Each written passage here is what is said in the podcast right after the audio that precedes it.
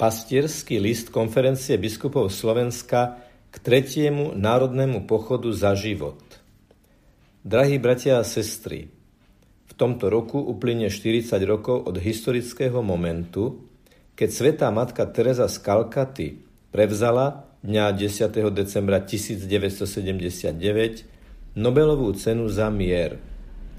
Matka Teresa vtedy poukázala na najhlbšiu podstatu pravého mieru – na vzájomnú obetavú lásku a úctu medzi ľuďmi, akú nám ukázal Ježiš, keď za nás obetoval život. Matka Teresa hovorila o opustených rodičoch, ktorých zraňuje nezáujem ich vlastných detí. Vyzvihla ochotu deliť sa aj s tým, čoho niet nazvyš. Pripomenula utrpenie vyhľadovaných rodín, poukázala na nemožnosť milovať Boha a nemilovať blížneho, ktorý trpí hladom po láske. Matka Teresa sa viackrát vrátila k téme detí, trpiacich, hľadujúcich, odvrhnutých či zanedbaných. Najdôležitejšou myšlienkou jej príhovoru je však tá, keď svetový mier postavila do priamej súvislosti s vojnou proti nenarodeným deťom. Povedala, dnes mier najviac ničí potrat, pretože to je frontálna vojna, priame zabitie, vražda spáchaná samotnou matkou. Ak matka môže zabiť vlastné dieťa, čo mne zabráni zabiť teba a tebe zabiť mňa? Nič. Tieto slová sa dotýkajú aj nás na Slovensku. Od roku 1957, keď bol u nás legalizovaný umelý potrat, prišlo v dôsledku umelých potratov o život takmer 1,5 milióna detí. Z uvedených slov vyplýva, že matka Teresa vidí priamu súvislosť medzi násilím voči najmenším spomedzi nás a ktorýmkoľvek iným násilím páchaným na človeku v priebehu jeho života. Korupcia, rasizmus, zneužívanie, násilie, fyzická likvidácia za názor či pravdu, nevymožiteľnosť práva, experimenty na deťoch, arogancia v rozhovoroch či diskusiách, to všetko sú rôzne prejavy tej istej neúcty voči ľudskej osobe, voči jej posvetnosti a nedotknutelnosti. Ústup ľudskej osobe však možno najlepšie pochopiť a prijať len vtedy, keď za pôvodcu všetkého a každého uznáme Boha Stvoriteľa. On stvoril svet a stále ho tvorí podľa svojho nemenného zákona lásky. Bez Boha sa všetko rozpadá do neprehľadného chaosu vzťahov. Spomeňme si na slávnu vetu z románu Fiodora Michajloviča Dostojevského bratia Karamazovci. Ak nie Boha, všetko je dovolené. My, kresťania, vyznávame, že Boh existuje. V tisícoch katolických kostolov na celom svete znie krédo cirkvy začínajúce slovami Verím v jedného Boha, v Boha Stvoriteľa.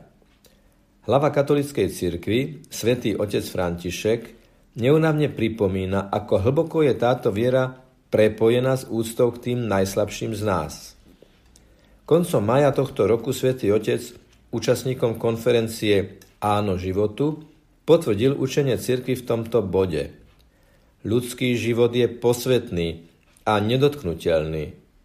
Od používania prenatálnej diagnózy na selektívne účely je potrebné dôrazne odrádzať, pretože je vyjadrením nehumánnej eugenickej mentality, oberajúcej rodiny o možnosť prijať, objať a milovať svoje najslabšie deti. Pri tej istej príležitosti svätý Otec označil likvidáciu počatého dieťaťa za najhoršiu formu korupcie, pričom potrat nazval nájomnou vraždou.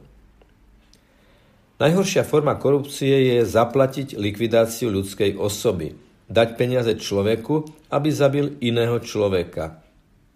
Ak nie Boha, všetko je dovolené, aj siahnuť na bezbranného a nedovoliť mu narodiť sa. Stačia dve vety, dve otázky, aby sme to dobre pochopili, povedal pápež a pokračoval. Je dovolené vyhasiť ľudský život na vyriešenie nejakého problému? Druhá otázka. Či je dovolené najať vraha na vyriešenie problému? Nie je to dovolené. Nikdy, nikdy neslobodno vyhasiť ľudský život ani najať vraha, aby sa vyriešil určitý problém. Potrat nikdy nie je odpoveďou, ktorú ženy a rodiny hľadajú. O tom, ako bytosne je človek a jeho vzťahy závislí od Boha, hovoria aj čítania tejto nedele. Vráťte sa, synovia človeka, volá Boh prostredníctvom autora žalmu. Žalme prosí Boha, aby sme našli múdro srdca, aby sám Boh upevňoval dielo našich rúk. Diela našich rúk sú ako dom na piesku. Ak sa do nich púšťame bez tej múdrosti srdca napojenej na Boha, Boha jedinečného a živého, Boha prítomného a účinného. Pán Ježiš to ilustruje obrazom staviteľa či bojovníka, ktorý sa zastaví, aby si svoj projekt najprv premyslel a prepočítal. A keď zistí, aký je pomer síl, požiada o podmienky mieru. Základnou Božou podmienkou mieru je zastavenie akéhokoľvek násilia na človeku. Zopakujme si to ešte raz. Ústa k najmenšiemu a najbezbranejšiemu človeku v sebe zahrňa ústu ku každému človeku v každom veku. Obrana najmenších z nás je zároveň aj obranou každého človeka bez výnimky.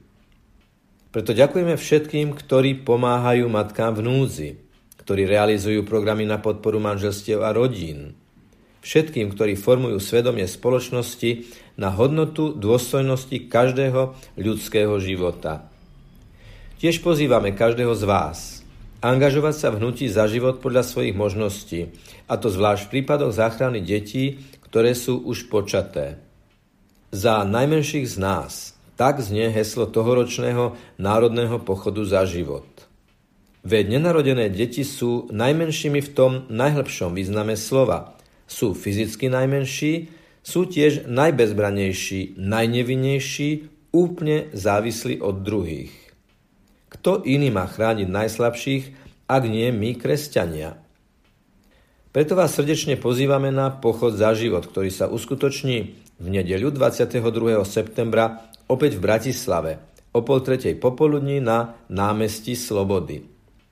Iste sa pamätáte na jedinečnú atmosféru pochodov za život v Košiciach v roku 2013 a v Bratislave v roku 2015. Na tie chceme nadviazať. Chceme vykročiť v Božej prítomnosti s múdrosťou srdca, s rozvahou a neúnavnosťou staviteľa novej civilizácie lásky, s dôverou bojovníka za Božiu vec pre dobro každého človeka. Vytvoríme solidárne spoločenstvo ľudí dobrej vôle, pripravených vydať svedectvo o zmysle ľudského života. Vykročme teda do ulic Bratislavy ako ľudia vďační za život, svoj i tých druhých. Poďme spolu ako ľudia dotknutí Ježišom, ktorého svetlo je ponúkou pre všetkých, vrátane ľudí znechutených, unavených či vzdialených. Dovidenia na Národnom pochode za život. Všetkým vám žehnajú biskupy Slovenska.